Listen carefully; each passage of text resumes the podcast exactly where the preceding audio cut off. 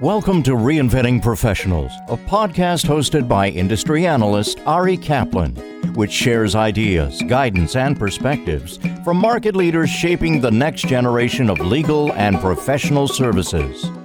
This is Ari Kaplan, and I'm speaking today with Anthony Davies, the Chief Revenue Officer for Forrest Solutions, an on site outsourcing, flexible staffing, and alternative legal services provider.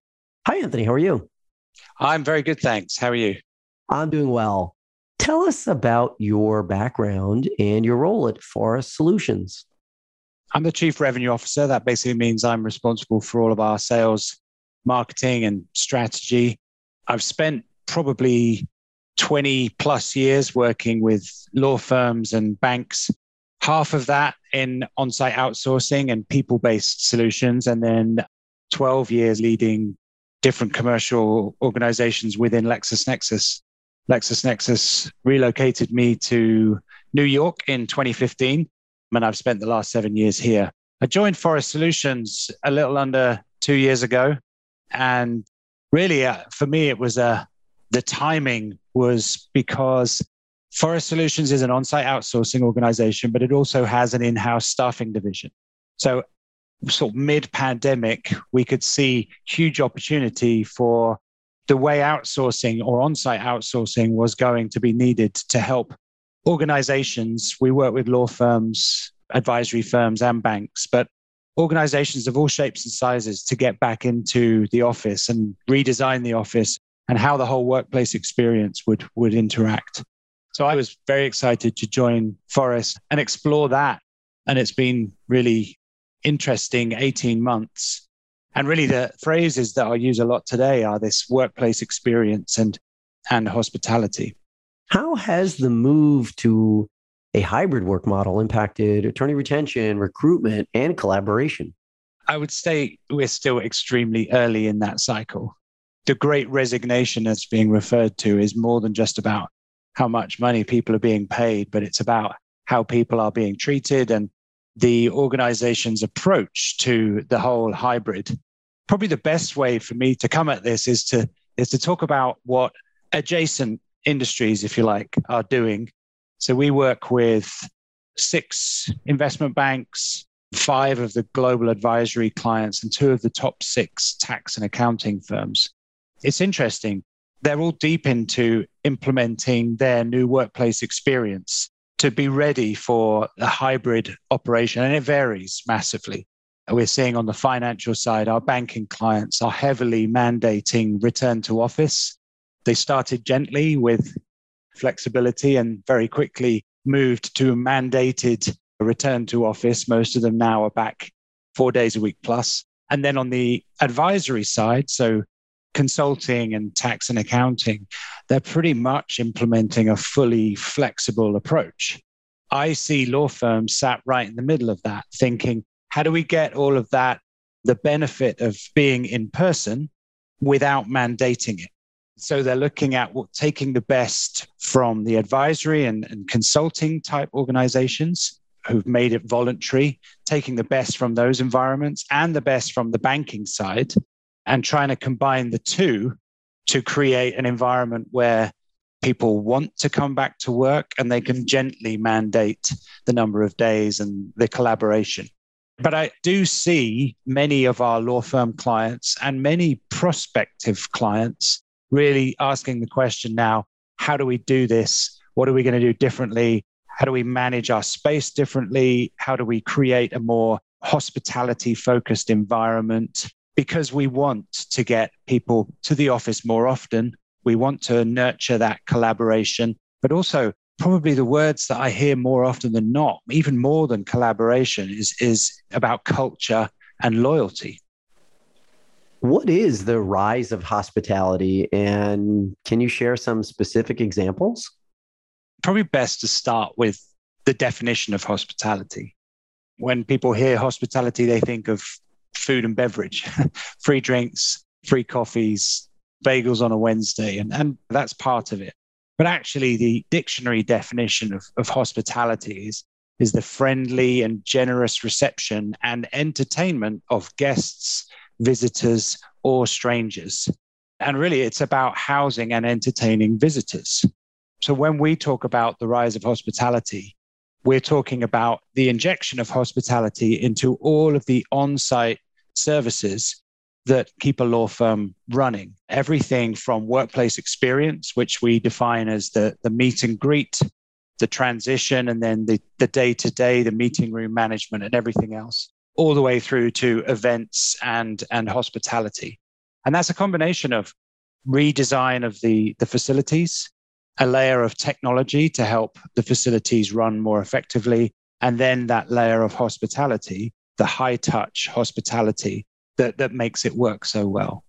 You asked for some examples. Well, probably the best two examples would to begin with would be from advisory and banking clients who are a one particular banking client who is is deep into a project and the scope of the project was to for the bidders we bid for this contract and we won it but the, the scope of the contract was to turn the office into a five star hotel and they started that process by hiring a whole team from five star hotels to run their global hospitality team. We're talking about a bank here. So they wanted everything from amenities, elevated amenities. They wanted more people who had a hotel and hospitality background. They wanted what they called a office concierge service. They also implement all sorts of spa like amenities, luxury meal services, not just bagels on a Wednesday, but every meal, every day of the week, barista type coffee services, and then a real influx of, of new furniture and different types of furniture. And the whole feel of the office has been softened to create more of a workplace experience. So that's kind of an example of how one of our banking clients has, has done it. And this particular banking client has mandated four days a week in the office. And then on the advisory side, there's still a real focus on the hospitality, but that goes along with creating lots more flexible spaces. So the advisory client has allowed all of the workers to go what they call flexible, lots of small print in the flexibility, by the way. But assuming that, and what they've also done is taken away desks from everybody, every single desk and every single office, partner office, director office, and associate offices uh, associate desks are all reservable. So the hospitality that's needed in that environment is the hospitality to greet people, to help them find their reserved space, to help them with their maybe an unfamiliar in, environment. What we're seeing in that organization actually is people working in, you know, New York for a few weeks and then moving and working in the Chicago office, for instance. And there's a whole, there's a real consistency about the furniture, the, the technology, and the hospitality that goes with it. So, in the advisory type clients, there's been a lot of office redesigns, a lot of technology added to reserve space in advance. And then um, they've also implemented a lot of wellness and yoga and sleep pods and elevated food and beverages.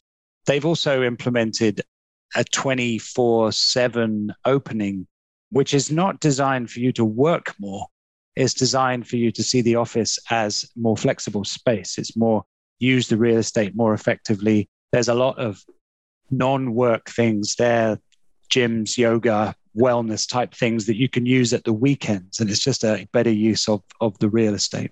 And I'll get to some examples with law firms. It's fair to say law firms are still testing the water on what to do.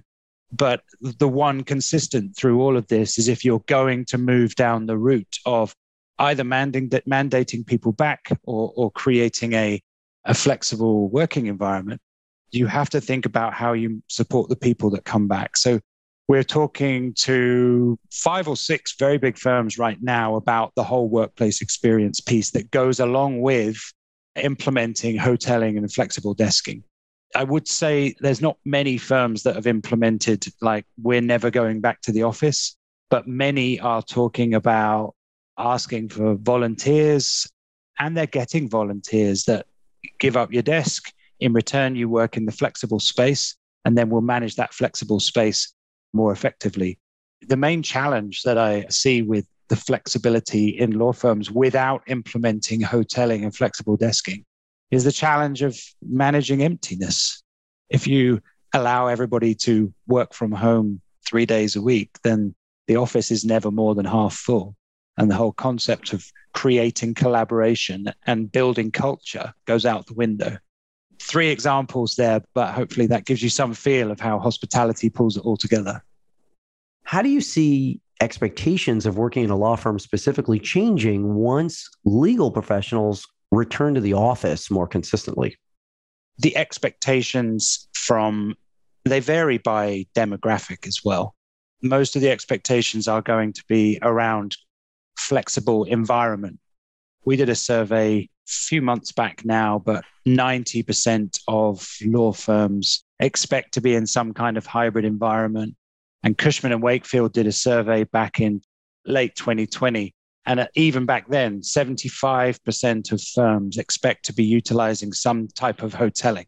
And the reason you go to hoteling is to create that flexibility. And the reason you create that flexibility is to support this work hybrid environment that people have proven, lawyers and every other industry has proven it can work. But I do, I do think the expectation is going to be that the office plays a role and the office, the building, the real estate plays a role in connecting people, creating culture, reminding everybody who they work for, which is the loyalty piece, creating an environment where people can collaborate, they can learn, they can thrive, they can progress through the ranks. The answer is the expectation is an organization that is forward thinking about the way they are going to manage that and implement that is going to be more attractive for a, a young lawyer looking for the right place to be working. Do you see this as a permanent shift, or will law firms eventually return to their prior operations? The fear of missing out, the career FOMO, is going to gradually drive people over time back to the office. But I can't predict to what extent. But what I will say is it has to be a combination of carrot and stick. It's not carrot or stick. It has to be create the environment that people want to be at, that people want to go to. They want to, they get what they need for the day. The space is, is you're compete when you when people come to the office, they're competing with what they had at home. So make the space similar to what they had or better than what they have at home, the experience better than what they have at home. I am sure that over time there will be a creeping back to some kind of middle ground. In the short term and medium term, there's a real opportunity for law firms and organizations that make that experience better in terms of attracting and retaining talent and improving outcomes. Having that, the great resignation, the biggest challenge that we've seen as a staffing organization that, that help law firms find attorneys, it's highly, highly disruptive and it's a brain drain with lots of people leaving. So creating that environment where people want to be helps to improve that loyalty and helps to really to maintain the quality of the organization. This is Ari Kaplan speaking with Anthony Davies, the Chief Revenue Officer for Forrest Solutions, an on site outsourcing flexible staffing, and alternative legal services provider. Anthony, thanks so very much. Thank you for having me. Thank you for listening to the Reinventing Professionals podcast. Visit reinventingprofessionals.com or arikaplanadvisors.com to learn more.